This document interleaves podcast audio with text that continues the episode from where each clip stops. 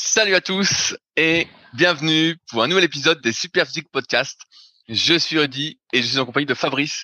Nous sommes les fondateurs du site superphysique.org destiné aux pratiquants de musculation sans dopage et nous sommes très heureux de vous retrouver aujourd'hui. Salut Fabrice. Salut Rudy, bonjour à tous. Merci Rudy de me niquer mon début de matinée pour faire le podcast alors que je devrais être en train de m'entraîner. Un grand merci à toi. tout, le monde sait que tu t'entraînes plus Fabrice. Tu nous prends vraiment pour des jambons. Franchement, tu nous prends, euh, tu nous prends pour des saucissons même, je dirais, parce que là, euh, on sait que tu t'entraînes pas, que toi tu es là pour euh, animer, nous divertir. Alors, Allez, fais donc, fais donc l'intro. Voilà, l'introduction. Pour ceux qui nous suivent depuis un petit moment, vous le savez, Fabrice s'était lancé dans l'introduction en moins de 30 secondes. Il a bien vu qu'il n'y arrivait pas. Donc, il me refile le bébé avec l'eau du bain. Et c'est moi qui fais la longue introduction. Bref.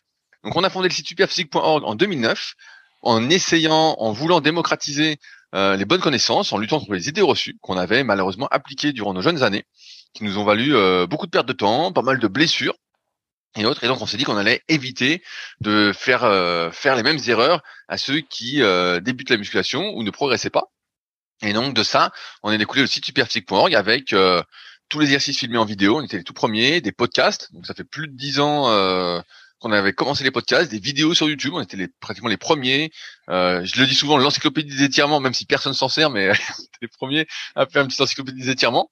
où c'est moi qui illustre avec ma souplesse légendaire. Euh, et puis il y a plein de projets qui ont découlé. Il y a la marque de compléments alimentaires Superphysique Nutrition.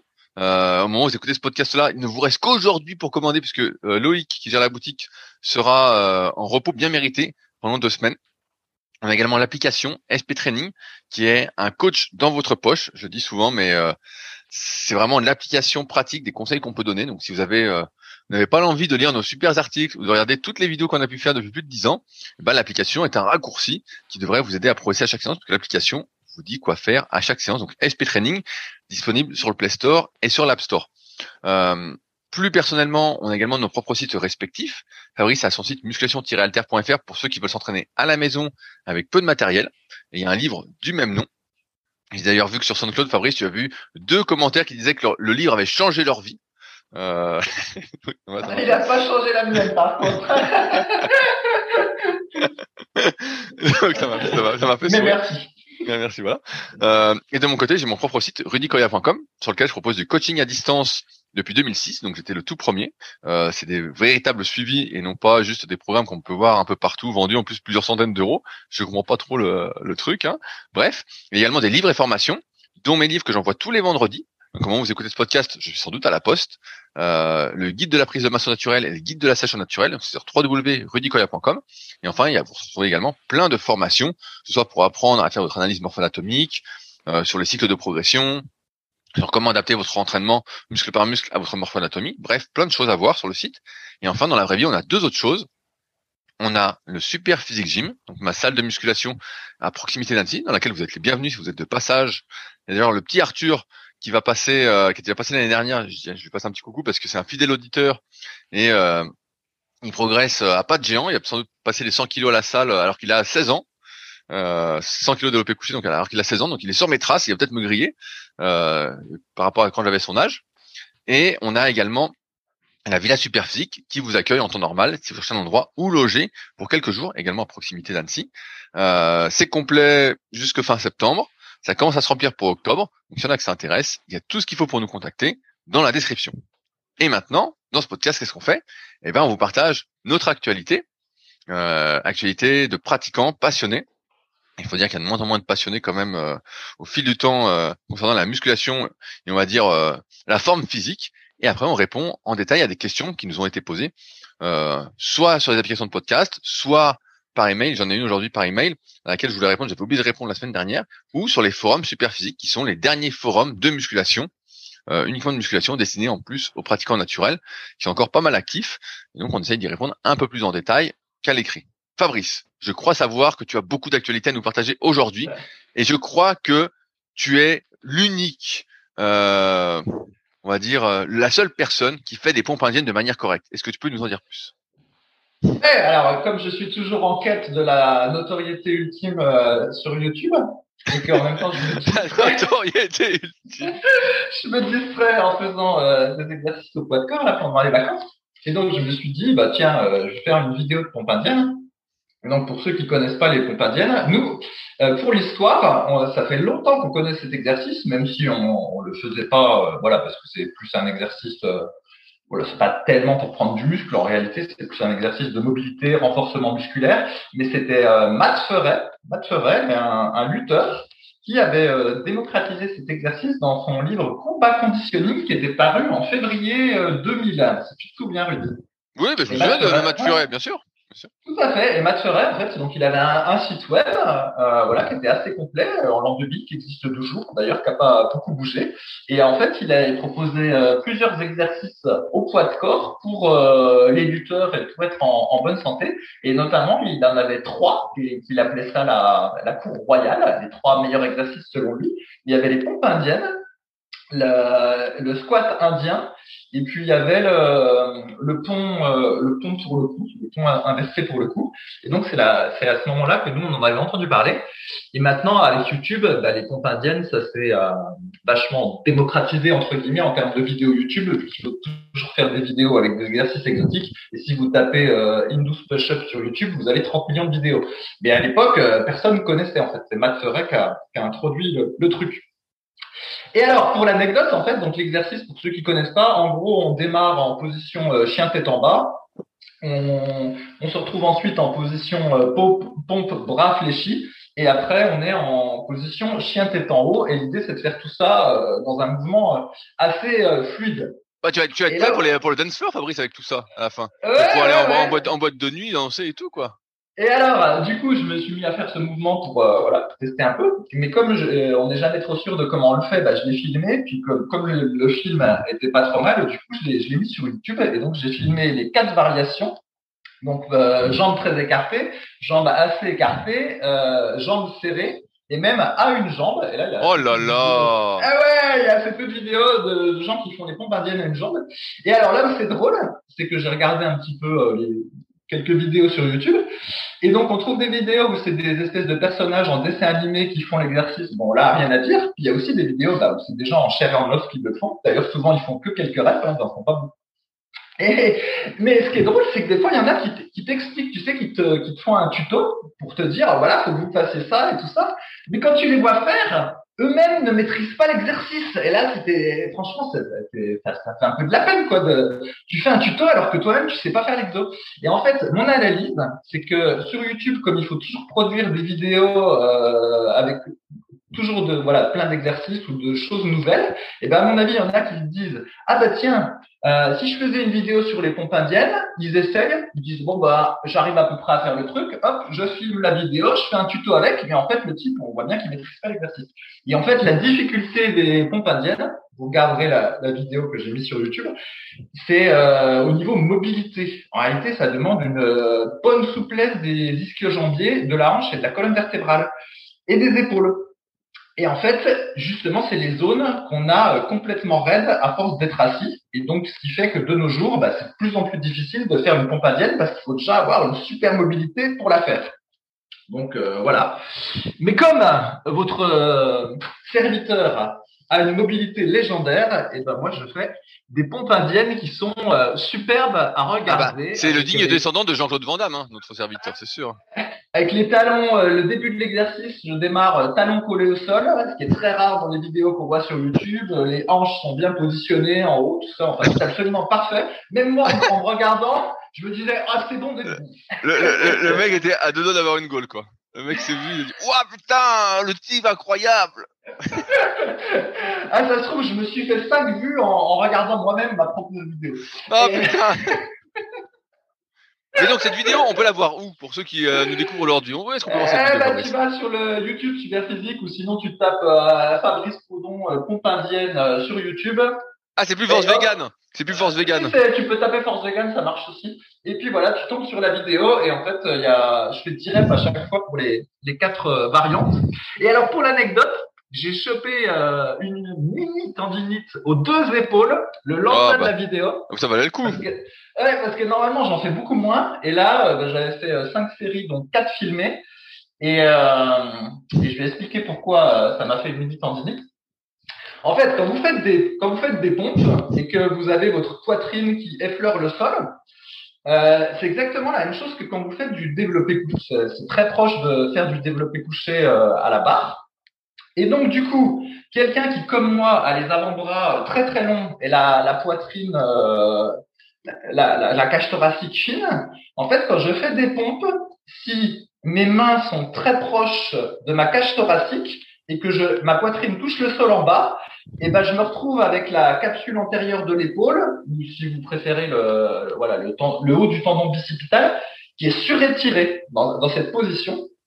Et c'est un, c'est un peu le cas dans les pompes indiennes. On a les, les bras, qui, on a les mains qui sont très serrées par rapport au, corps.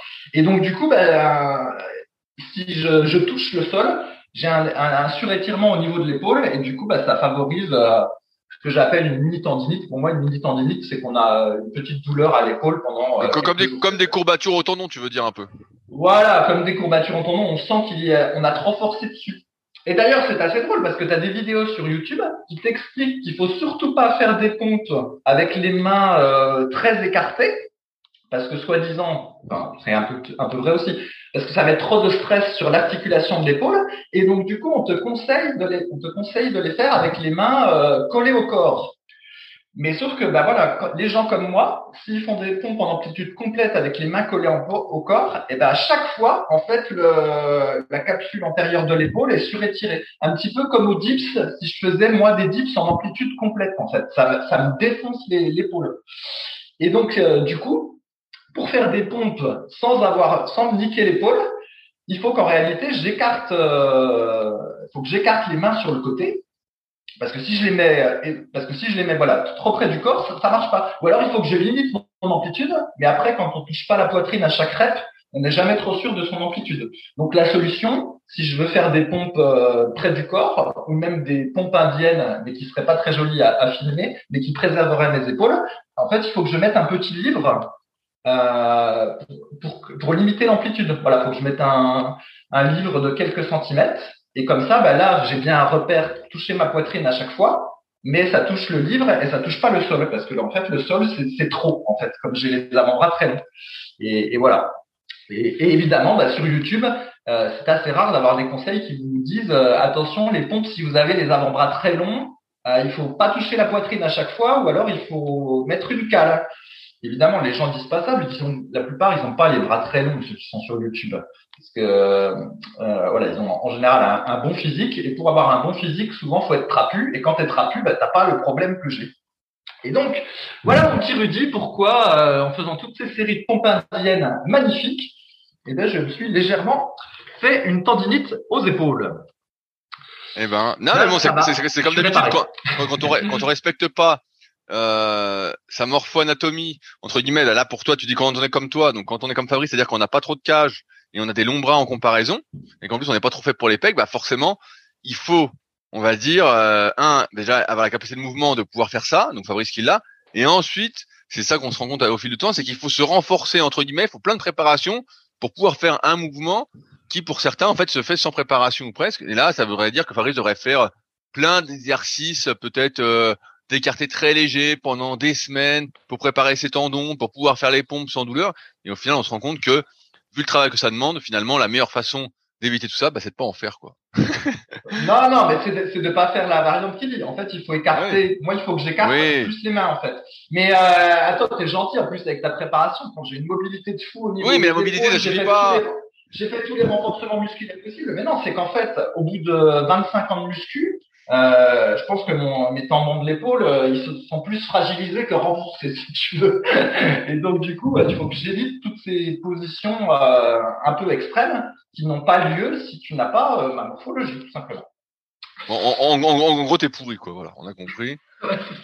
voilà, voilà, vous voyez et comment il est sympa cet associé. Donc je fais une vidéo de fou. Normalement, à ma gloire, il devrait dire ah décidément j'ai une bête comme associé, il est super mobile, tout ça, c'est impressionnant. Et au lieu de ça, il arrive encore à faire en sorte que euh, euh il, me traîne dans la boue en disant ah, je fais pas assez de préhab Bah oui.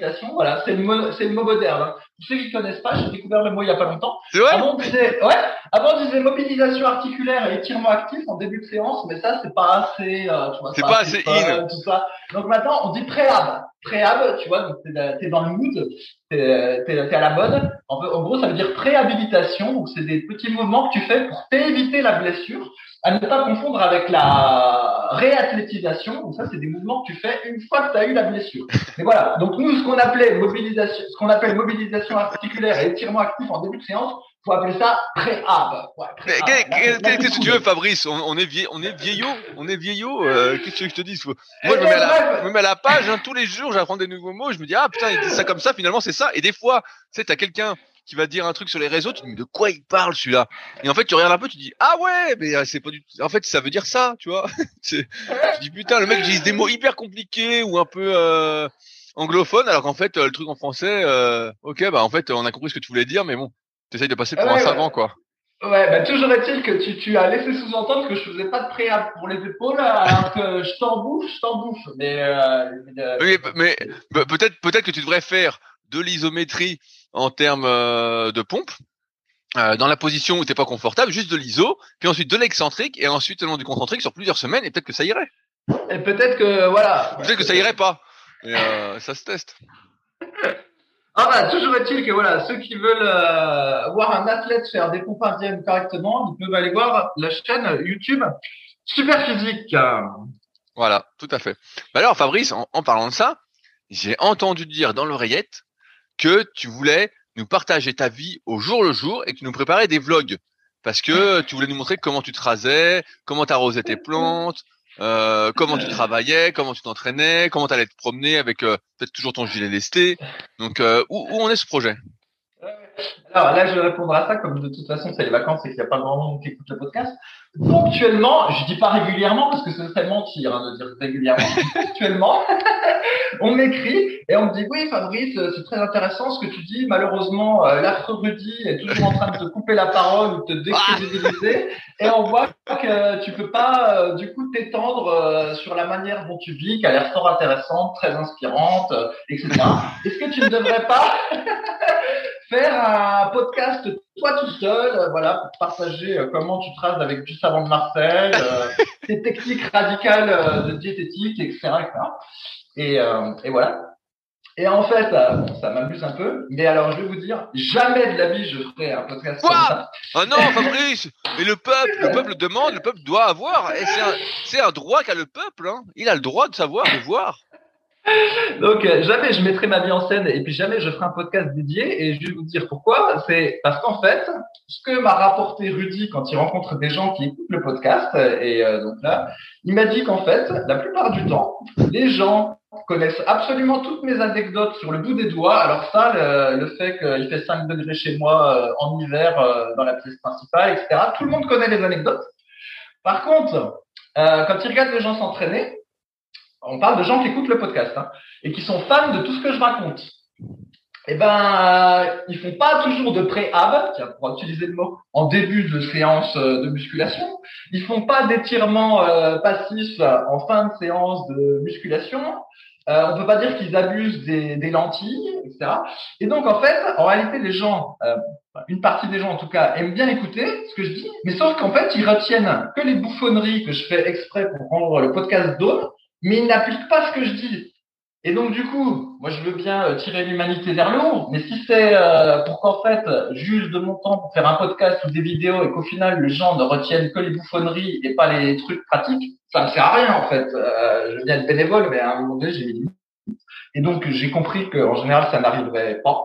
Oui, mais là, là tu pourrais faire des vidéos et à chaque plan de vidéo on verrait un complément super physique. Ou ton tu vois, tu passerais devant ni vu ni connu où ta femme passerait derrière euh, en petite tenue avec un pot super physique et on se dit oh putain ouais, ouais, ouais. Alors ça, j'y crois de moins en moins ces espèces de ventes indirectes. Mais donc bref, et donc c'est pour ça que je ferai pas ça. Déjà, le podcast super physique chaque semaine, c'est déjà bien assez. Et donc voilà, j'en resterai là euh, sur cette histoire, même si euh, bah, voilà, je suis, content de euh, savoir qu'il y en a qui pourraient être inspirés par ce que je dis, mais il y en a pas assez qui mettraient en action ce que je dis pour que ça justifie que je le fasse. Voilà l'explication, mon cher Rudy. Oui, mais justement, c'est la nouvelle humanité. C'est que les gens regardent de plus en plus ce que font les autres et disent c'est bien ou c'est pas bien, mais eux ne font rien parce que ça demande trop d'efforts, donc ils s'inspirent dans leur canapé. Tu vois, c'est la nouvelle inspiration. Avant, tu voyais quelqu'un oh. faire, tu disais je vais essayer. Tu vois, moi, je vois quelqu'un, je dis oh bah faut que j'essaye. Tu vois, donc je vais essayer le truc. Maintenant, beaucoup pour beaucoup, c'est ils voient le truc et ils se disent oh bah c'est euh, c'est bien, bravo, ou c'est nul. Euh, oh, comme au foot, ils disent ah bah je jouerais mieux que lui. Euh, quel pied carré ce type et euh, ils restent dans leur canapé en train de bouffer des chips. Voilà. Ouais, bah peut-être, sauf que là on parle des auditeurs euh, de, de, notre podcast, donc c'est un petit, c'est pas normal si c'est comme ça. Tiens, à propos Rudy, alors je suis tombé sur quelque chose. Alors, le, mon associé, il me dit régulièrement en off qu'en réalité la majorité des gens qui veulent, quand ils posent une question autour de la musculation, de la diététique, c'est pas la vraie réponse. Qu'ils veulent, c'est entendre ce qu'ils voudraient comme réponse. Et que si jamais on ne leur donne pas, ils vont aller euh, poser la question ailleurs jusqu'à ce qu'en fait ils aient la bonne réponse qu'ils voudraient entendre. Ici, d'ailleurs, à un moment donné, il a donné l'exemple de sa maman là qui fait de l'hypertension parce qu'elle est sédentaire devant son sur son canapé puis devant sa télé.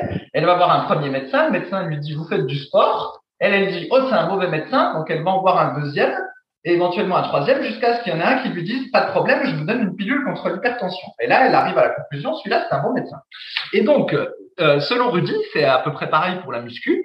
Euh, les gens vont poser des questions et euh, jusqu'à ce qu'ils aient la, bonne réponse. Et souvent, on a cet exemple sur les, forums, ça arrive régulièrement. Il y en a un, il pose une question sur un forum, il n'est pas content de la réponse, puis je vois que sur un autre forum, il a reposté le lendemain là, exactement la même question jusqu'à ce qu'il obtienne. Mais je me disais, peut-être qu'en fait, les gens n'ont pas confiance en notre légitimité, tu vois, Rudy. Peut-être que les gens se disent, bon, bah, Rudy, c'est un entraîneur comme un autre, je vais poser la question ailleurs. Et alors là où c'est drôle, c'est que je suis tombé sur un blog d'un entraîneur US qui est une légende euh, aux États-Unis, euh, voilà, comme, entraîneur. Et dans son article de blog, il dit exactement la même chose que toi, Rudy. C'est-à-dire qu'il explique qu'il rencontre des gens, il reçoit plein de questions par mail, tout ça, mais qu'il a constaté qu'en fait, les gens, euh, souvent, ne, ne voulaient pas la réponse que lui donne Bien sûr. lui, c'est un entraîneur de légende. Donc là, il n'y a pas cette histoire de problématique de légitimité. Tu vois, c'est une légende. Et ben même lui, en fait, les gens ne l'écoutent pas quand la réponse ne va pas dans le sens qu'il voudrait. D'une manière sûr. générale, hein, évidemment. Bien, bien, bien sûr. Assez étonné, assez étonné. Et alors, il, il, dit aussi, et là encore, on retombe exactement sur ce que me dit Rudy en haut, ou ce qu'il dit parfois en, en podcast, c'est qu'il y a un énorme décalage entre ce que les gens pensent pouvoir atteindre avec les moyens euh, qu'ils envisagent de mettre en œuvre pour l'atteindre et euh, la réalité. Et donc là, j'ai compris que cet, cet entraîneur-là de légende, il recevait le même type de questions que nous, ou des types qui disent que voilà, est-ce qu'en trois fois une heure par semaine, je peux être comme Rudy? Et, et voilà. Et moralité, finalement, les deux choses que tu avais constatées, Rudy, c'est-à-dire les gens qui veulent toujours entendre ce qu'ils veulent entendre et pas la, la vérité, et plus les, les attentes qui sont complètement déconnectées de la réalité, et ben lui, euh, fait exactement le même constat. Et, et voilà. Alors euh, Fabrice, je vais t'expliquer. je suis en train de lire un bouquin qui s'appelle Vous allez commettre une terrible erreur. Donc il y a un bouquin sur les biais cognitifs et donc j'en suis un peu au début. Et le gars parle de, du biais de confirmation. Tu sais, moi je parle souvent de, bah t'écoutes pas, mais dans Leadercast, du principe de cohérence, dans le sens où les gens accordent beaucoup plus d'intérêt et d'attention à ce qui va dans leur sens. Et c'est un truc en fait qui est humain comme ça. C'est que si ça va dans ton sens, tu dis ah bah oui j'avais raison, nanana, et ça va à l'inverse de ce que tu pensais, la plupart des gens ne se remettent pas trop en question et n'ont pas mis en place euh, un process pour se remettre en question, on va dire, pour entendre l'autre réponse. Et donc en fait, bah, disent, bah, il dit n'importe quoi, j'allais voir quelqu'un d'autre. En fait, c'est le biais de confirmation. C'est, comme oui, ça. Il y, a ça, il, y a le biais de confirmation, puis il y a ce qu'on appelle la réduction de la dissonance cognitive. Ça, je connais. Mais euh, voilà, se dire que même quand tu es, face à un entraîneur de légende, euh, finalement, c'est la même chose, et ben, c'était assez drôle. Et D'ailleurs, justement, cette, cette, semaine, on va prendre une question qui euh, va strictement dans le sens de ce qu'on est en train de dire. euh, je là-dessus, et donc c'est pour ça que dans la vraie vie, il faut toujours, toujours appliquer, ou presque, le bouquin Comment se faire des amis de Dalk Energy, qui est vraiment plus sur la communication. Comme ça, euh, tu t'embrouilles pas, quoi. Comme ça, tu t'embrouilles pas. Et puis, euh, tu bottes en touche. Parce que les, et, et, le premier qui m'a parlé de ça, c'est le défunt Marc Vouillot, quand j'avais interviewé pour le site Superphysique, mon interview est toujours sur le site, qui me disait, de manière un peu aigrie, euh, à l'époque, il me disait, il me disait, les gens n'en ont rien à foutre de ta réponse. Ils veulent juste poser leurs questions et exister. Et la réponse, ils s'en foutent. Et donc, il m'a dit avec son intonation euh, légendaire, et j'avais trouvé un peu dur à l'époque. J'ai dit, bah, Marc, t'es un peu dur et tout. Il dit, non, tu vas voir et tout. Ils en ont rien à foutre de la réponse. Euh, et donc, du coup, parce que je suis pas sûr de voir le rapport avec comment se faire des amis, mais si, je crois que je, parce que je l'ai lu ce livre. En gros, il faut éviter de trop répondre aux questions des gens euh, si euh, on sent que ça va pas aller dans leur sens. C'est ça la technique pour se faire des amis. Faut pas les froisser. Je sais pas si c'est une bonne technique. Oui, bah c'est ça. Voilà, c'est qu'il faut pas les froisser parce que sinon après ils t'aiment pas. Donc si après, si après ils t'aiment pas, et eh ben ils te font de la mauvaise publicité. Ils disent ah lui c'est un enculé, nanana. Donc en fait, euh, t'essayes d'aller dans leur sens, mais en même temps de les emmener ailleurs. Et euh, moi, c'est un peu ce que je fais en termes de coaching, en, suivi coaching. C'est au début le gars ou la fille qui me contacte euh, a des idées, tout ça. Donc, je fais un plan entre guillemets qui correspond un peu à ce qu'ils veulent, mais où je mets quelques variantes et progressivement, j'essaye de les emmener vers euh, autre part, quoi. S'ils sont ouverts à, changer. Donc, tu es toujours en train de faire des compromis et tu peux pas euh, amener là où tu veux directement. Tu vois, comme là, on va le voir avec la question de Hart. Donc, question de Hart, Hart 444. Salut à tous. Je voulais savoir s'il était possible de manger des glaces à l'eau pendant l'été, pendant un maintien, une prise de masse ou sèche, pour avoir des petits plaisirs. J'ai chez moi des glaces à l'eau Nutri-Score C, qui sont uniquement à 75 calories, et je me posais cette question, peut-être bête, du moment que l'on fait attention à son total calorique de la journée. Et Fabrice, je crois que tu as répondu euh, de manière virulente sur le forum, justement. Ah tu n'as pas, bien appliqué euh, les conseils qu'on vient de donner. Ah bah, ça, moi, j'applique pas, moi, ce conseil-là. Eh, la société des petits plaisirs, Rudy. moi, j'ai bien droit à ma glace, euh, que ce soit, même si je suis en sèche, tu vois, j'ai droit à ma glace l'été pour me rafraîchir. Ouais, en fait, donc, j'ai proposé cette question parce que elle est, voilà, elle correspond à plein de trucs. Alors, et, en plus, j'ai une blague. Donc maintenant que la vie claire est fermée, je suis obligé euh, d'aller euh, soit chez Lidl, soit au Leclerc Drive, soit à la Biocop. Ça va tout compliquer ma vie. Bref, et la dernière fois, j'étais chez Lidl. Alors attention, écoutez bien. Euh, question. Donc, je vais chez Lidl, je suis à la caisse et euh, devant moi, en gros, il y a deux groupes de personnes. Il y a un premier groupe de personnes, et je, n'exagère pas, où sur le, sur le tapis, il y avait que des produits bio il y a un peu de produits bio au Lidl. Donc, tu avais des produits bio frais et des produits, des produits bio en bocal, genre euh, en bocaux. Des, des haricots verts euh, bio en, en bocaux, voilà, des, je sais pas quoi, moi j'ai oublié, des, des lentilles en bocaux, voilà, plein de trucs en bocaux et des produits frais. Donc ça, c'était le, le, premier, le premier caddie, on va dire. Il y avait un deuxième caddie et la vie de ma mère, comme on dit, je m'en La vie de ma mère on, on dit plus ça, Fabrice, aujourd'hui. Ça, c'était des années 90-2000. La vie de ma mère, je mens pas. Il y avait que des trucs de glace. Mais vraiment. Oh. ouais, l'équivalent des Mico, là, les cônes, l'équivalent des Magnum. Les Mico, mais ça n'existe plus ici. oui, bah, je sais pas parce que c'était probablement les marques Lidl, mais pour que vous ayez l'idée, quoi. Il y avait des cônes, des Magnum, etc. Que, que des glaces. C'était que des glaces. Et euh, il y avait probablement une boisson, mais là j'ai oublié ce que c'était, donc je vais pas dire, pas mentir. Voilà. Maintenant, euh, donc il y avait une femme mince et un homme mince à cette, voilà, à cette caisse.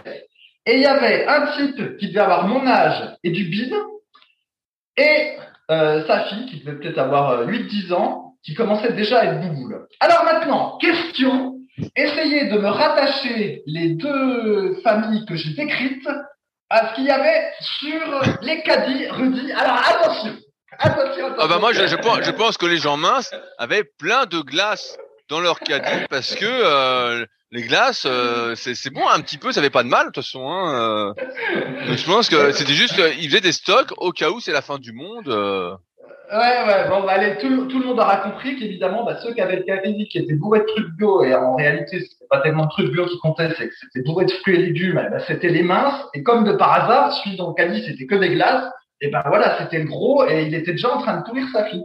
Mais cela dit, donc le type n'était euh, pas désagréable, j'ai engagé la conversation avec lui et tout ça. Et euh, je dis, bon, bah, vous avez vu, devant vous, ils ont pris que du bio. Euh, Qu'est-ce que vous en pensez, tout ça? Et alors le type... Le, le, le, mec veut culpabiliser les gens, comme, mais quel ordure le type vous, vous, êtes, vous êtes gros, vous êtes affreux. Euh... Non, non, je n'ai pas dit comme ça, mais j'ai la, bon. la conversation. Et là, le type, il me dit, ah, ah moi, le bio, euh, je suis pas sûr, euh, j'y crois pas trop, etc.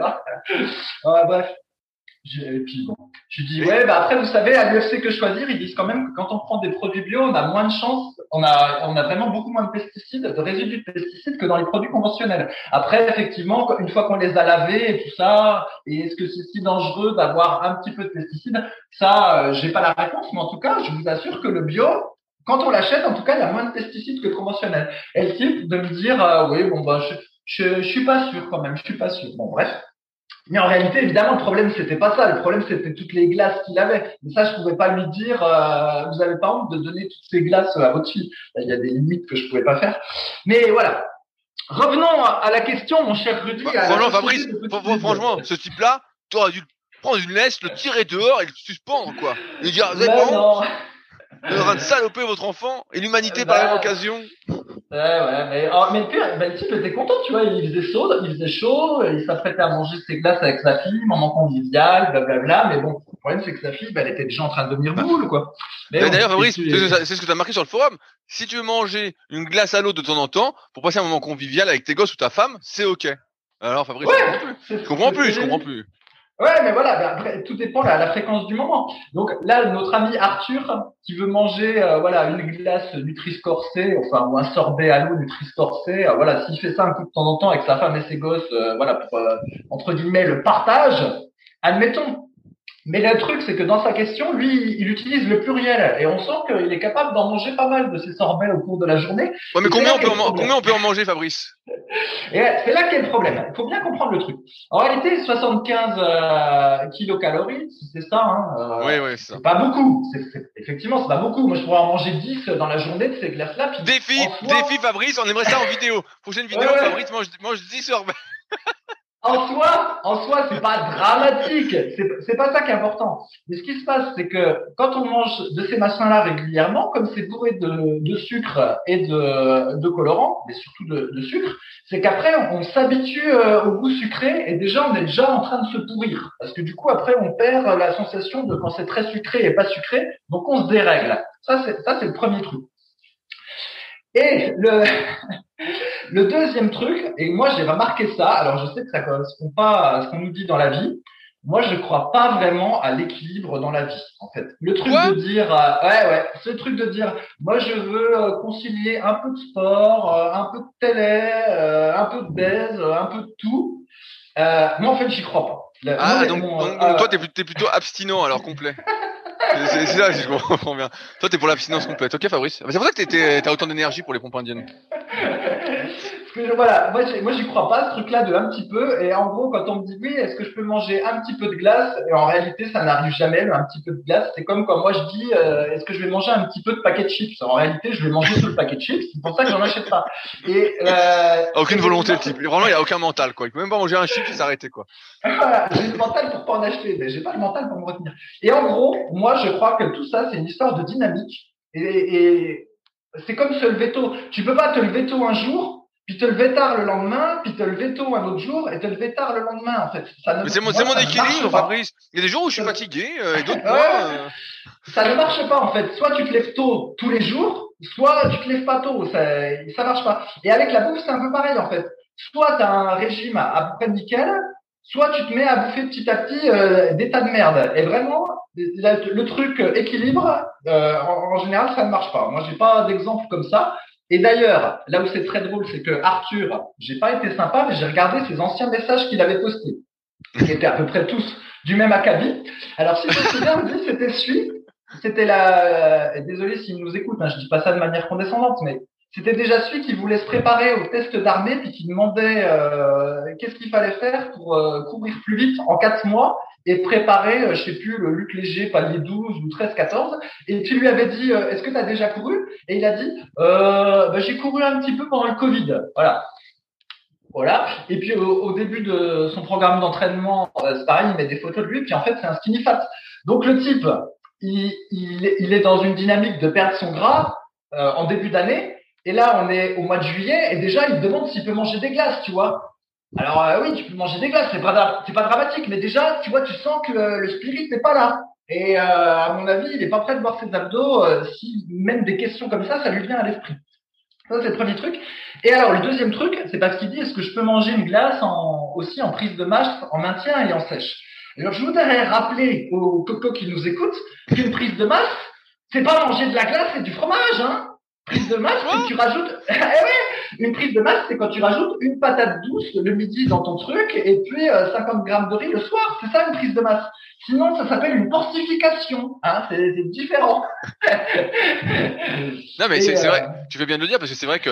Et d'ailleurs, je rappelle qu'il y a l'excellent livre, le guide de la prise de masse naturelle, disponible sur ridicolia.com. Mais bref, effectivement, une prise de masse, c'est pas bouffer n'importe quoi. Et là, en, en, fait, c'est toujours, c'est toujours pareil. Ben là, je sais pas si t'as lu un peu plus tard euh, dans, les, dans les messages, mais euh, Arthur depuis, qui s'entraîne quand même pas mal, il fait trois séances de muscu par semaine et cinq six courses à pied par semaine.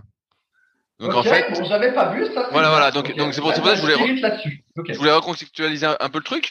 Et en fait, il dit que voilà, il, a du mal à atteindre son, son total calorique finalement, euh, et que euh, ben voilà, il cherche des trucs pour atteindre son total calorique et que finalement, il s'entraîne beaucoup. Mais c'est pour moi, c'est le contexte qui est important, c'est que si comme l'a dit Fabrice, euh, vous entraînez trois fois par semaine, euh, une heure, et puis à côté vous faites pas grand chose, tout ça, et que vous êtes là, vous dire tiens, je mangerais bien des glaces, tout ça, ben là ça va pas trop.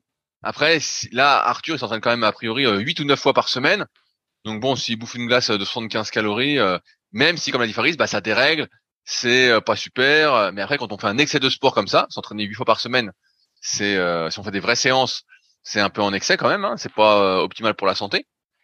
Et dans ce cas-là, il peut peut-être se bouffer une glace euh, comme ça, mais euh, c'est vrai que après, euh, on n'est pas trop pour les, les, saloperies pour la plupart des gens. C'est pour ça qu'il faut toujours contextualiser le conseil parce que des fois on pourrait dire bah là pour Arthur finalement ça sera une 8 ou 9 fois par semaine, ça passera inaperçu, voilà, ça va le désensibiliser. quand même au goût sucré, mais bon, il a besoin de calories, donc pourquoi pas. Mais pour la plupart des gens, en fait, c'est beaucoup trop. Et souvent, on fait l'amalgame en disant, ah bah tiens, lui il peut manger des glaces et moi je peux pas, je comprends pas. Euh, et parce que euh, chacun a des activités différentes, a une dépense calorique différente, est musclé différemment, s'entraîne différemment, et donc euh, pour la plupart des gens, en fait, la conclusion c'est des glaces à l'eau. Bah en fait, pas de glace du tout quoi. pas de glace du tout. Faut, faut la mériter sa glace. Et, donc on pourrait dire si vous mangez pas au moins, vous n'avez pas besoin de moins 3000 calories par jour par rapport à vos dépenses, tout ça, bah il y a pas de glace. Voilà, il y a pas de glace. Je pense que c'est un bon truc.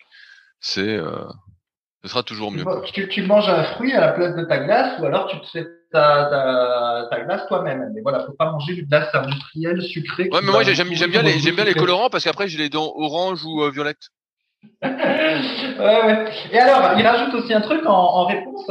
Il, à un moment donné, il dit euh, oui, bah faut mieux manger une glace à l'eau plutôt que manger un cône ou, euh, ou je ne sais c'est quoi comme glace et parce que c'est difficile avec les autres. Voilà, je sais plus quelle est la phrase qui est, employée.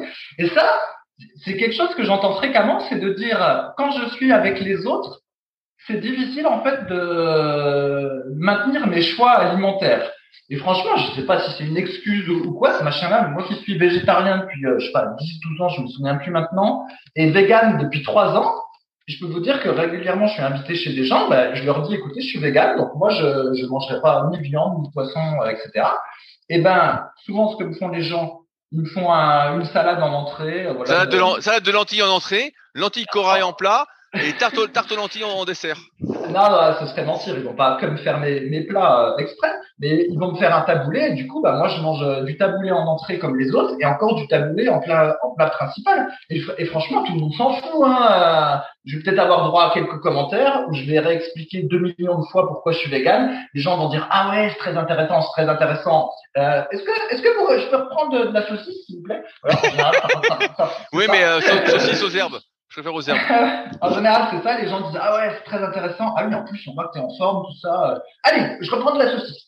C'est comme ça que ça se passe. Et, et, et, voilà.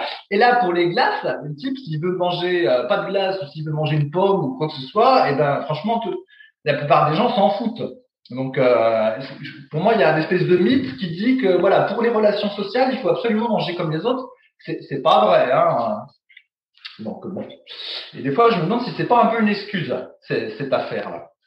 Alors, je sais pas si euh, quel est ton avis euh, là-dessus, Rudy. Est-ce que toi, quand il y a des gens chez toi, euh, est-ce que tu est-ce que tu continues à manger ton riz et tes œufs cuits dans ton eau de riz? Et est-ce que voilà, tu, tu te sens exclu des gens qui sont avec toi, tout ça? Je, je, je, veux tout de suite, je veux tout de suite corriger cette médisance. Je fais mes œufs dans une poêle à part parce que je fais des œufs au plat la plupart du temps, Fabrice. Et donc je ne mélange ah, pas. Eh, eh, t'as changé, hein Avant, Mais non. Des œufs durs dans l'eau du riz. Je me souviens. Je faisais ça surtout le soir, parce que le soir, voilà, j'avais pas envie de, encore de refaire la vaisselle. Donc, euh, bref. Euh, en fait, alors, il y a deux points là sur ta question. Le, premier, c'est que moi, je suis habitué, en fait, depuis bah, euh, que j'ai 15 ans à manger plutôt sainement, à peser, entre guillemets, au moins mes féculents. Et donc, j'ai pas l'envie, étant donné que je m'entraîne, bah, je sais pas, 8, 10, 12 fois par semaine, je m'entraîne tout le temps. En fait, ah, moi, en faisant du kayak, je précise. Voilà. Kayak, muscu, kayak, euh, sans compter, bah, euh, que euh, la plupart du temps, quand je peux, je vais marcher aussi un peu. Bref, et je fais encore des séances d'étirement. Enfin, bref, il y a plein de trucs à faire, quoi. Ça n'arrête jamais. bah, en fait, je sens que si je mange pas sainement, bah, je suis moins en forme, je récupère moins bien, ça fait des petites inflammations. je sens que ça me fait pas du bien. Donc déjà, j'ai pas l'envie d'être en mes formes parce que moi, j'ai envie d'être en forme pour me faire mes séances, pour progresser. Euh, j'ai le spirit. D'autre part, je comprends très bien l'argument de Hart, en fait, donc ça doit être Arthur, euh, parce que ce qui se passe euh, quand on côtoie euh, la majorité des gens, c'est que la majorité des gens se voient en fait pour bouffer. Malheureusement, ils se voient pour manger, pour boire un coup, et les gens entre guillemets, de ce que je vois, et donc c'est ma vision, donc elle est à débat bien évidemment, euh, c'est qu'ils se voient en fait et ils disent ils vont profiter et pour profiter ils ont soit besoin de boire de l'alcool ou ils ont besoin de bouffer comme des gorées, ils ne peuvent pas entre guillemets se dire ah tiens on profite euh, en mangeant euh, du taboulé et puis euh, je sais pas et puis deux œufs avec et puis manger deux fruits en dessert voilà. Et, et boire je sais pas de l'eau de l'eau de source ou de l'eau filtrée. Ça ça ne marche pas la plupart des gens ont besoin et j'en parlais avec Cheputi il me disait ouais les, les gens pour danser ils ont besoin de boire aussi. Tu vois il y a toujours cet aspect comme si l'aspect festif l'aspect de se retrouver nécessitait forcément euh, de boire de l'alcool, de manger n'importe quoi. Et donc, comme on, le sait si bien, on est le reflet de notre environnement, de notre, de notre entourage. Et ce que je dis régulièrement dans les podcasts Leadercast, c'est que comme on est le reflet des personnes qu'on côtoie, bah c'est pas compliqué. Si on côtoie des personnes qui bouffent que des saucisses, on va bouffer, on sera la, la, personne qui a bouffé des saucisses. Si on est entouré de personnes qui euh, courent une fois par semaine 30 euh, minutes et qui font rien d'autre le reste de la semaine, et voilà, c'est nos amis, bah, on va courir avec nos potes une fois par semaine, 30 minutes, ce qui est largement insuffisant et qui est pas euh, mieux que rien CF, le podcast de la semaine dernière. On, va être cette personne-là. Maintenant, si on entouré que de personnes qui mangent sainement, qui euh, s'entraînent, qui veulent performer, qui veulent se tirer vers le haut, bah, on va être cette personne-là. On va se transformer, entre guillemets, même si on a un mollasson, en quelqu'un d'énergique, qui a le spirit ou autre. Donc là, souvent, bah, le conseil à donner, il est simple c'est euh, de dire euh, bah, qu'il faut changer d'entourage. il faut changer d'entourage. Mais en théorie, c'est toujours facile. En pratique, c'est beaucoup plus dur. Souvent, on fait un petit peu euh, d'effort entre guillemets pour quand même garder contact avec certaines personnes avec lesquelles peut-être on a grandi. Mais la vérité, c'est qu'il faut moins les côtoyer. Il faut moins les côtoyer et côtoyer plus de personnes qui auxquelles entre guillemets on aimerait ressembler et qui ont en tout cas la dynamique qu'on aimerait avoir. Voilà. Mais sinon, Fabrice, moi, je, moi, je pas Ouais, bah, bah, tu, veux, tu veux dire quoi? Tu veux, tu veux dire euh, il faut plus voir ces personnes-là? Non, non, je veux dire qu'en fait on, on doit avoir suffisamment confiance en soi et euh, en ses aspirations en fait pour euh, pouvoir côtoyer des gens qui, qui n'ont pas les mêmes et sans que ça influe. Ah mais faut, euh, faut, faut, pas les faut pas les voir souvent alors sinon t'étais roulé. Si si, ah, si regarde Fabrice, si si t'es on t'invite, je sais pas trois fois par semaine.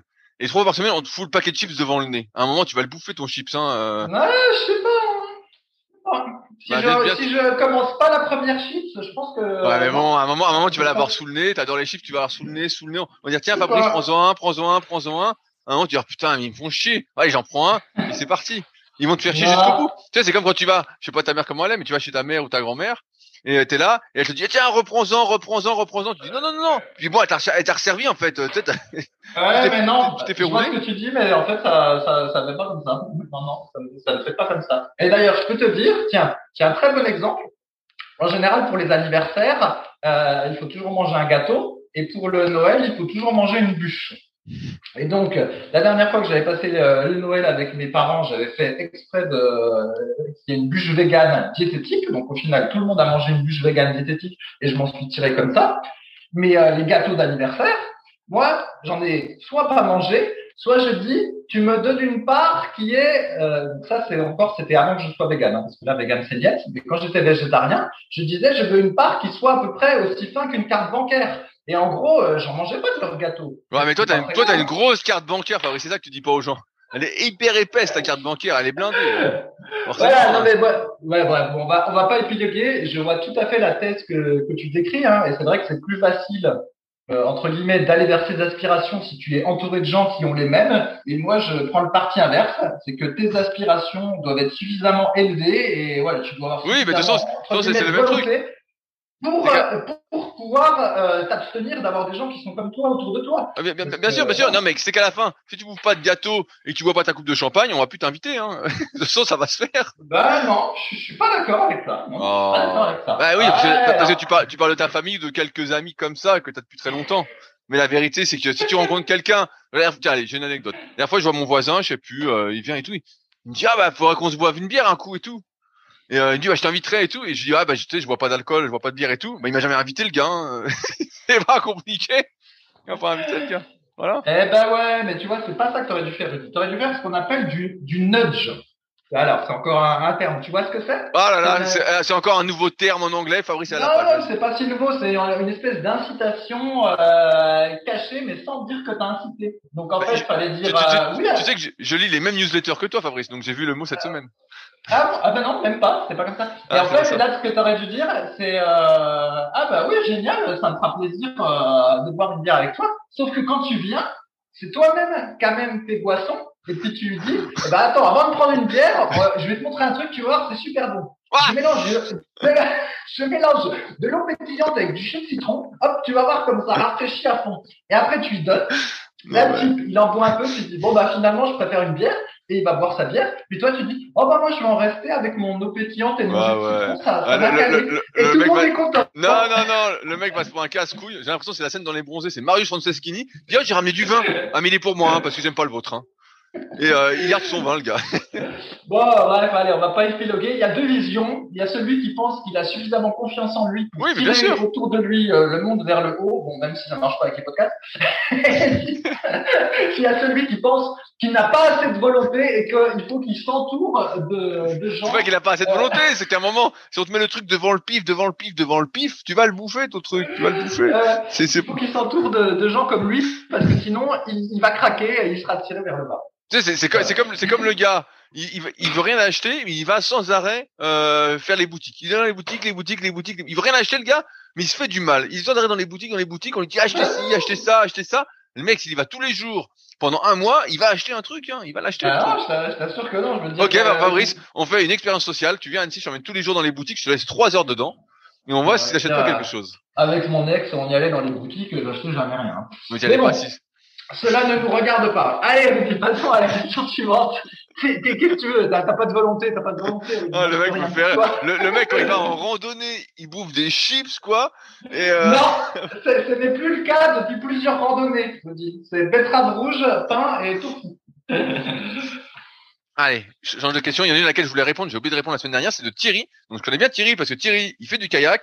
Et quand j'étais en stage au Gros du Roi, bah, il était là. Euh, et donc, c'est un fidèle auditeur. Et donc, il nous dit, bonjour dit bonjour Fabrice. Avant le confinement, je pouvais soulever en développé couché des barres de 80 kilos. J'ai appris pourquoi je gérais des douleurs récurrentes aux épaules, grâce au podcast. Euh, mais avec le confinement, plus de pratique de la musculation. Maintenant, avec 20 répétitions, je fais 20 répétitions à 40 kilos sans souci maîtrisé, mais plus lourd, cela me met une charge tension énorme dans les épaules. J'ai essayé dans quelques séances de seulement décrocher la barre, de rester en tension, de reposer, mais sans avoir prolongé ce test et sans avoir pu passer ce cap.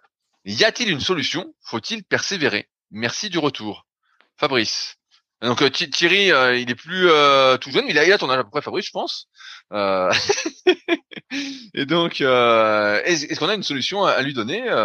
Pourquoi il y arrive plus alors confinement il y arrivait? je, je, je, suis pas sûr d'avoir tout compris. Donc ce que j'ai compris, c'est qu'il s'était mis à faire des, des séries, on va dire longues et légères au développé couché, et du coup, quand il essaye de revenir d'un coup d'un seul à euh, une charge qu'il utilisait avant mais qu'il était beaucoup plus lourde, et eh ben ça marche pas, ça lui fait mal partout, puis il a l'impression que c'est hyper lourd. Et eh ben en fait, moi ce que j'ai constaté, c'est que euh, la comment dire, chez certaines personnes, et notamment moi, typiquement, voilà, qui a justement les bras longs qui sont pas faits pour le développer couché, il y a une forte décorrélation entre les performances en série longue et euh, en série longue et légère et euh, des séries moyennes ou lourdes, euh, particulièrement au développé couché. Et donc, euh, à l'époque où je faisais beaucoup de développé couché, on va dire, j'étais très fort à 60 kg. À 60 kg, je pouvais faire beaucoup de répétitions. Mais il suffisait que je rajoute 20 kg, mettons, que je mette 80. Et ben, je faisais vraiment beaucoup, beaucoup moins de répétitions qu'à 60.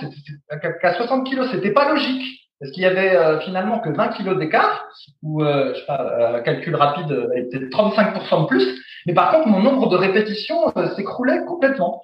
Et donc, ce que j'ai constaté, c'est qu'en tout cas chez moi, et à mon avis pour tous ceux qui ont une morphologie avec des bras longs, c'est que avec des segments longs, c'est qu'il y a voilà un gros décalage entre la perf avec un poids léger et la perf avec un poids lourd, et qu'en gros, bah là, s'il veut remettre 80 kilos, bah, il faut qu'il refasse tout un cycle de progression pour petit à petit, euh, voilà, réutiliser 50 kilos, 60 euh, kilos, 70 kilos, etc., jusqu'à arriver à 80. En gros, voilà, c'est, la perf est décorrélée.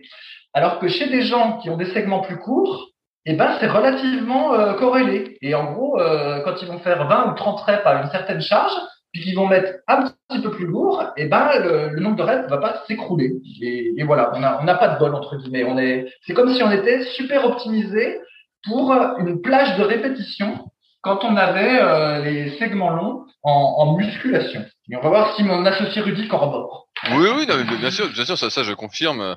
Ah, après, je vais rebondir peut-être sur ce qu'il a dit aussi sur le fait qu'il sent qu'il a allumé de la tension dans les épaules, tout ça. C'est peut-être je sais, comme tu l'as dit, on sait pas comment tu remontes Thierry euh, tes barres, mais c'est dû aussi au fait que tu es plus adapté euh, en fait au poids euh, d'un point de vue articulaire, d'un point de vue tendineux. On sait que le corps s'adapte, se renforce entre guillemets si on y va de manière assez progressive, qu'on s'alimente bien, qu'on a une bonne hygiène de vie. Même si a le vieillissement, on peut quand même ralentir un petit peu ce vieillissement, surtout que euh, tu es encore assez jeune malgré tout. Mais ça, ça peut être ça.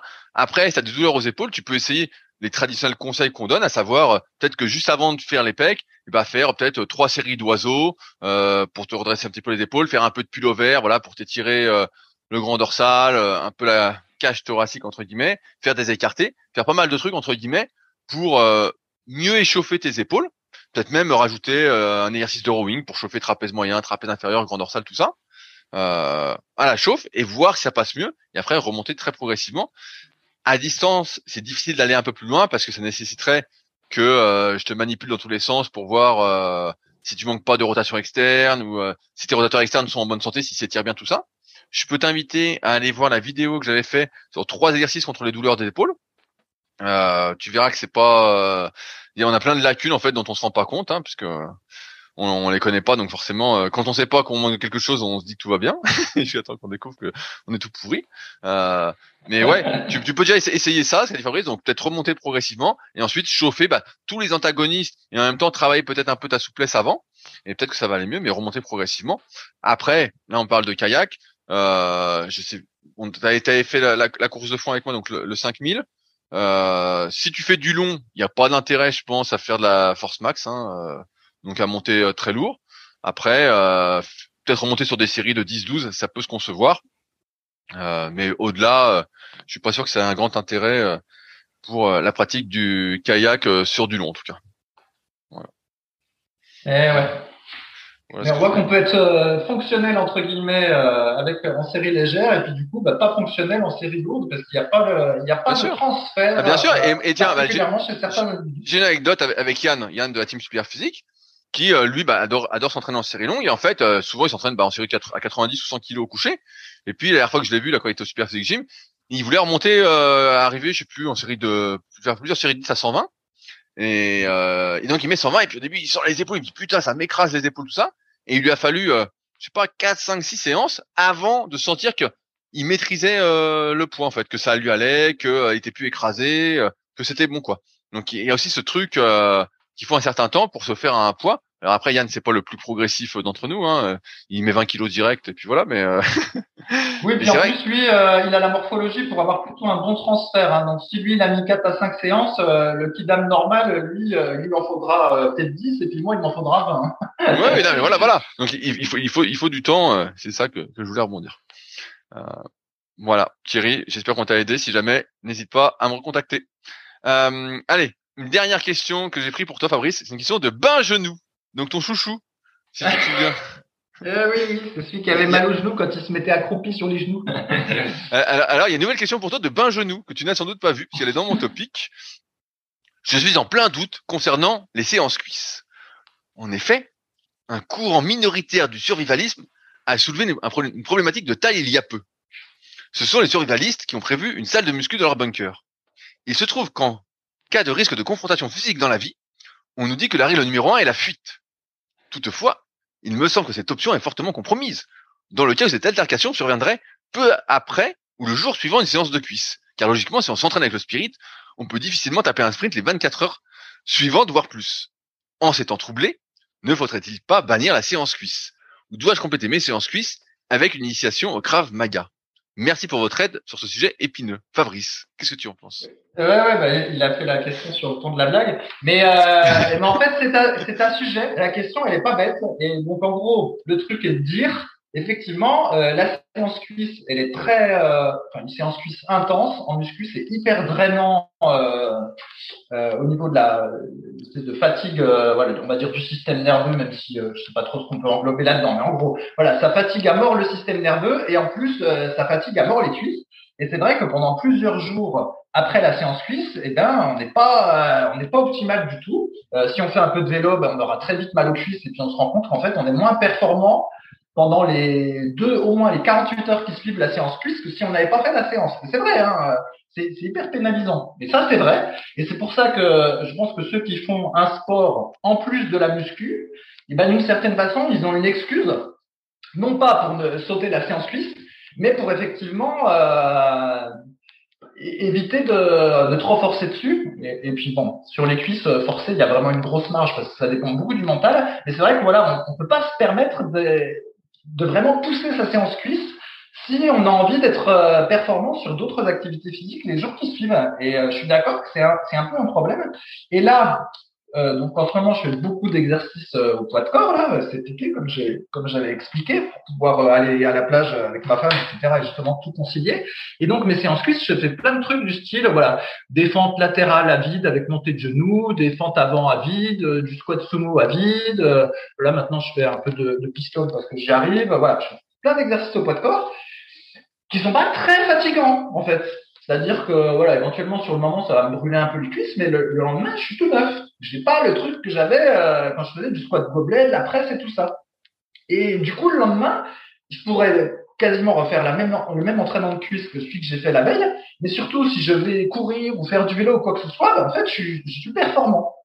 Et c'est vrai que c'est là qu'on voit la, la, différence avec la, la muscu barre et alter pour euh, prendre des cuisses et avoir des grosses cuisses. On voit que ça c'est c'est un peu pénalisant. Et typiquement, si j'étais euh, militaire et que je devais euh, combattre pour sauver mon pays et que je faisais des entraînements de cuisses, eh ben je me garderais bien de faire des entraînements de cuisses très intenses parce que si après on m'envoie au front le lendemain et puis que je peux pas bouger et puis pas ramper parce que j'ai des crampes aux cuisses, eh ben je serais bien dans la merde.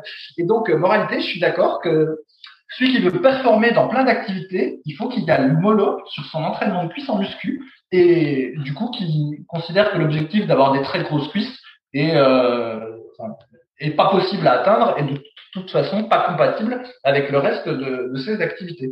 Mais c'est pas une excuse pour pas les entraîner, hein, mais faut, faut effectivement les entraîner différemment. Ça c'est vrai. Bah ouais, mais bon, si, si tu meurs avec les cuisses bien courbaturées, bien toutes gonflées, c'est quand même une belle mort, non? Ouais, ouais, non, mais je comprends ce que tu veux dire. Hein. Moi, il a fallu que je fasse un gros travail psychologique pour déconnecter euh, mon ego de la taille de mes cuisses et des courbatures que j'avais aux cuisses après les séances. Mais voilà, euh, à, à, presque 43 ans, j'ai réussi à faire ce travail et maintenant, même si je n'ai pas euh, 64 de cuisses et euh, même si je n'ai pas des courbatures aux cuisses quasiment en permanence, je m'accepte comme je suis Et euh, voilà, je considère que j'ai autant de volonté qu'avant, même si des fois j'ai l'impression de m'avoir moins qu'avant. non mais, non, mais c'est sûr que bah, genoux, ils aiment bien ces questions parce qu'elles sont marrantes. Mais c'est vrai que c'est une vraie question parce que quand tu fais les cuisses à fond ou euh, n'importe quel muscle à fond, hein, moi si tu fais les pecs à fond ou quoi, bah après t'as du mal à écarter les bras, euh, tu sens que t'es un peu plus raide, tu sens que t'es moins fonctionnel entre guillemets, mais en même temps t'es plus musclé. Et c'est pour ça que plus les années passent et euh, comme toi Fabrice, moi j'aime de moins en moins avoir des courbatures et j'essaye vraiment d'être plus progressif pour justement en avoir le moins possible et pouvoir être, euh, on va dire, euh, mobile en tout temps. Parce que c'est vrai que quand tu as des courbatures vraiment un peu extrêmes, et bah tu peux plus bouger en fait, tu as du mal à t'asseoir, quand tu te relèves tu dis voilà putain j'ai mal, donc ça, ça aide pas vraiment. Donc ce qu'il faut, bah. Ouais, mais euh, Rudy, c'est même pas que les courbatures, c'est il y a un effet drainant en fait. C'est-à-dire que voilà, t'as fait, euh, je, dis au hasard, voilà, t'as fait des séries de 100 kilos au, squat euh, le lundi, et en fait le mardi, tu t'aperçois que même s'accroupir à vide, euh, ouais, c'est difficile. Alors là, tu te dis merde. ouais, mais t'étais un guerrier le lundi quand même. Voilà, tu es un guerrier du lundi. En fait, tu es un guerrier du lundi et euh, après, tu seras peut-être un guerrier du vendredi. Mais en tout cas, pendant trois jours, t'es pas opérationnel. Et c'est vrai que c'est un peu chiant. Excuse-moi de t'avoir entendu. Non, non, non, il y, a, pas de souci. Non, non, mais c'est vrai que c'est des trucs. Euh, c'est pour ça qu'il faut réfléchir à ce qui donne des courbatures. Et on sait ce qui donne des courbatures, c'est des exercices qui étirent avec des poids, donc de plus en plus lourds. Donc si on en veut moins, eh en fait, il faut faire soit des exercices qui étirent moins, soit mettre moins de poids sur des exercices qui étirent et faire plus en optique de renforcement. Mais c'est vrai que ça va à l'encontre, entre guillemets, de la prise de muscle à tout prix, de euh, des plus gros muscles possibles. Mais après, hein, c'est toujours pareil, c'est une question d'objectif, de qu'est-ce qu'on veut faire. C'est sûr que si c'est la fin du monde et qu'on doit courir, bah mieux vaut pas faire les cuisses et s'entraîner à courir. Mais euh, comme on est dans un monde d'apparence et qu'on a tous nos petits euh, paradoxes, et bah c'est quand même cool d'avoir des gros muscles. Donc après, on fait on fait ses compromis et puis on, on s'en plaint pas. Mais mais c'est une, une bonne question. C'est vrai que là, moi qui fais beaucoup de kayak, bah donc je fais moins les cuisses, je fais toujours un petit peu. Mais euh, c'est vrai que si je faisais les cuisses à fond, bah après euh, j'ai des courbatures au cul. Quand je suis assis dans le kayak, j'ai mal au cul. Ça me bloque un peu les hanches parce que j'ai des courbatures partout et ça me raidit. Donc je suis obligé de faire plein plein d'étirements pour lutter contre les effets néfastes de ma séance cuisse. Euh, dans le kayak, donc je peux moins bouger, donc euh, je suis moins rapide aussi. Je suis moins fluide. Donc il y a plein de choses. J'avais interviewé un entraîneur de kayak qui en parlait justement. c'est Vincent Redon. Donc je sais plus quel épisode c'est dans le podcast Les secrets du kayak euh, qui en parlait, qui disait la musculation, euh, à la des compétitions, je leur en fais pas faire parce que ça les rend moins fluides. Et c'est vrai que euh, souvent, bah, ça rend un peu moins fluide, ça rend un peu plus raide. Et en fonction de ce qu'on fait, et eh bah, il faut se poser des questions. Et là, on parle de séance cuisse, mais ça peut être même les autres séances. Hein, c'est pourquoi faites-vous de la musculation? Quel est votre but? Et en fonction, bah, vous agissez en conséquence. Mais faut pas agir de manière automatique en disant ah ouais, moi, il faut que je fasse cette séance-là, cette séance-là. Si après, finalement, dans la vie de tous les jours, ça vous fait plus de mal que de bien. L'idée, comme toujours, c'est que la musculation fasse plus de bien que de mal. Si vous faites plus de mal et que vous avez plus d'effets négatifs, bah, euh, il y a un truc que vous faites qui, qui ne va pas. Et donc, il faut revoir ce que vous faites. Ouais. Et comme j'avais déjà dit, moi qui suis un, un grand fan du UFC, d'art martiaux mix, euh, et donc qui, qui, connaît le truc depuis euh, les années 90 et qui a voilà vu pas mal de vidéos, c'est ce qui est assez frappant, c'est de voir l'évolution du physique des, des, combattants en UFC. Alors au début, ils étaient en général assez balèzes, hein, tous, quelle que soit la catégorie de poids, ils étaient euh, franchement musclés. D'ailleurs, il y avait beaucoup de dopage à l'époque. Et puis au fur et à mesure, bah, déjà, ils ont mis plein de contrôles anti-dopage. Et en même temps, on devine que l'entraînement a, changé, quoi, et qu'ils ont compris ce qu'il fallait faire pour être bon en, en arts martiaux mixtes. Et franchement, les, les athlètes d'aujourd'hui dans les catégories poids moyen les poids légers, euh, comme, il, comme il faut être très sec pour optimiser son poids, ils ont un look, on va dire, euh, musclé la plupart du temps parce qu'ils sont très secs. Mais ils sont pas si musclés que ça. Hein, et, franchement, il y en a des fois, je me demande s'ils font des pompes tellement ils ont pas de pec ni rien. Hein. Même des pompes, des fois, je me demande s'ils en font. Et, et c'est vrai que euh, si on considère, de mon point de vue, que c'est euh, parmi les athlètes les plus complets, eh ben, je pense que la plupart euh, n'ont pas trop trop de muscu avec bar alter, en tout cas pas de la manière qu'on le fait pour la pour, l'hypertrophie, parce que franchement, il y en a visuellement, je dis je dis à je dis à ma femme, je dis putain le type. Alors soit il y en a qui sont obèses euh, dans les catégories très lourdes et puis qui parfois, je dis bien parfois, hein, ont une endurance de fou. Et là je dis à je dis à Karine, putain ça se trouve le mec tu l'aurais vu en, en, au Lidl, t'aurais dit euh, le type c'est un porcinet et en fait euh, non c'est un champion de l'UFC. Merde. Voilà, des fois il y en a ont des physiques franchement ont des, le même physique que moi quand j'étais adolescent quoi. Je dis mais putain le mec il ressemble à rien et puis en fait euh, paf c'est un champion de l'UFC. Et du coup, moralité, tu te dis, il faut faire gaffe euh, à pas dire un mot de travers. Parfois, un type dans la rue qui ressemble à un adolescent. T'as eu chaud au Lidl, à mon avis. Hein. Au Lidl, t'as eu chaud. Hein. T'as failli, te faire décapiter. Hein. ah oui, ça trouve c'est un fighter. Enfin, voilà, tout ça, tout ça pour dire qu'effectivement, quand on regarde l'évolution des types en UFC, moi, j'ai l'impression qui font de moins en moins de muscu euh, avec barre alter. D'ailleurs, un peu comme le disait Georges Saint-Pierre dans son, dans son livre, où, où lui disait qu'il faisait moins en moins de barre alter et de plus en plus de gymnastique, parce qu'il voyait bien que ça n'était pas en fait de faire de la muscu alter. Bien, bien sûr. Et voilà, il avait dit, c'est écrit dans son livre, hein, il avait dit typiquement la presse à cuisse. En fait, quel rapport a la presse à cuisse pour aider un athlète euh, MMA à gagner un combat quoi? Il avait dit, ça sert à rien en fait. Et, euh, et voilà. Et donc on rebondit sur la question du début c'est vrai qu'en termes d'utilité, euh, faire de la muscu barré alter euh, dans une optique hypertrophie et avec euh, un rep range autour de 8-12 reps pour les exopolyarticulaires et un peu plus pour les exomonoarticulaires, c'est, c'est pas idéal pour être optimum tout le temps quoi dans les autres activités. C'est, c'est Bien sûr, mais, mais en, en, fait, en fait l'histoire c'est qu'avant, dans les années 70-80, il y avait que le bodybuilding et donc au début la préparation physique de manière générale c'est inspiré du bodybuilding. Et progressivement, on s'est rendu compte, et tu vois, je viens de finir le bouquin de Jean-Pierre Heger, qui a entraîné Werner Gunther, il, il, il, parle bien de cette évolution. Euh, il dit que voilà, au début, bah, lui aussi, il a appliqué un peu les méthodes de bodybuilding, et finalement, il en est revenu pour faire des entraînements, donc avec moins de volume d'entraînement. Donc, il parle bah, forcément de pas faire du super lent, de pas se concentrer sur les sensations musculaires, parce qu'on dit euh, régulièrement hein, qu'il faut se méfier un peu de tout ça. Et euh, voilà, d'utiliser l'accélération compensatrice, d'utiliser vraiment des méthodes plus sportives pour s'entraîner, même en musculation. Et donc, on peut voir ça dans les vidéos avec Werner Gunther, je crois qu'ils sont sur Dailymotion. Vous tapez Jean-Pierre hier, Werner Gunther sur Dailymotion, qui existe toujours. Et je pense que les vidéos sortent, c'est trois super vidéos. On voit que le type a une machine, quoi. Euh, et donc, il, parle bien de tout ça. Et c'est vrai qu'au début, bah, il y avait que ça. Donc, euh, tu faisais du, du bodybuilding en préparation physique, et maintenant, tu fais plus du tout ça. Tu adaptes vraiment. Alors après, il y a plein de, tu peux pas faire trop de généralité, mais en fonction du sport, de la période où tu en es, bah, tu fais des choses différentes pour compenser l'activité que tu fais pour euh, réduire ton risque de blessure. Puis après, tu vas vers du spécifique. Et souvent, bah, le spécifique, c'est pas de faire, euh, tu parlais de presse à cuisse, ou c'est pas de faire euh, du VP couché, euh, ou je sais pas quel exo, quoi, ou faire du curl incliné, quoi. Souvent, c'est pas du tout spécifique. On se retrouve jamais dans cette position-là en sport. Et donc, ça peut se concevoir, peut-être en préparation physique générale, ce type d'exercice, mais après, en spécifique, tu dois faire autre chose la plupart du temps. Ok. Et bien voilà. Et ben voilà. J'espérais qu'il ne soit pas dans les bunkers euh, en cas de. J'espérais qu'il n'ait pas fait sa séance cuisse en cas de guerre. Exactement. imagine, imagine, imagine, Fabrice. C'est la guerre, et t'es en pleine séance de muscu. Alors là, c'est le pire. Là, là, t'es tout, tout, congestionné, t'es baisé, quoi. Quoi qu'il se passe, t'es baisé, tu peux plus courir. T'es là, tu dis, oh merde, putain, même les escaliers, c'est dur, quoi. Tu dis, oh, putain, ouais, ouais, c'est ça. Donc finalement, c'est pas celui qui est dans son canapé qui a tout compris. Au pire, s'il y a une attaque de zombies et tout d'un coup tu dois tout lâcher et courir à toute vitesse et en fait euh, tu t'aperçois que non, t'as trop de combatture au pour pouvoir courir, que tu es mangé par les zombies. Ils sont ravis d'avoir tous des bons gros muscles à manger. et bah sur ce, sur cette attaque de zombies, nous arrivons à la fin de cet épisode. On espère comme d'habitude que vous avez passé un agréable moment dans notre compagnie. Comme d'habitude, si vous souhaitez aller plus loin avec nos conseils, tout se trouve en description, que ce soit pour voir nos livres, nos compléments, l'application, parler éventuellement d'un coaching. Tout est dans la description. Si vous avez des questions, n'hésitez pas à les mettre directement sur les forums Superphysique, www.superphysique.org, puis forum.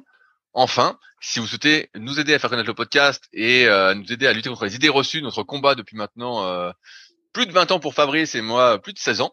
Un combat perdu d'avance, comme chacun l'a compris. Ouais, mais bon, mais bon, on est toujours là à se battre sans, sans gants bien évidemment. Euh, et ben merci d'avance à ceux qui laisseront des notes sur les applications de podcast, notamment sur Spotify, une petite note de 5 étoiles, Apple Podcast, une petite note de 5 étoiles aussi, et un petit commentaire sur Apple si vous le pouvez. Euh, ça nous aidera grandement à, euh, sait-on jamais, euh, à aider un peu plus de personnes justement, euh, même si la majorité ne sera pas convaincue, il continuera d'acheter euh, plein de glaces en tout genre, de tous les goûts différents. et ben, sait-on jamais, une personne de sauver, c'est toujours ça de prix merci d'avance à ceux qui le feront. Et nous, on se retrouve la semaine prochaine pour un nouvel épisode. Salut à tous. Allez, salut, moi je file à ma corde à sauter. Salut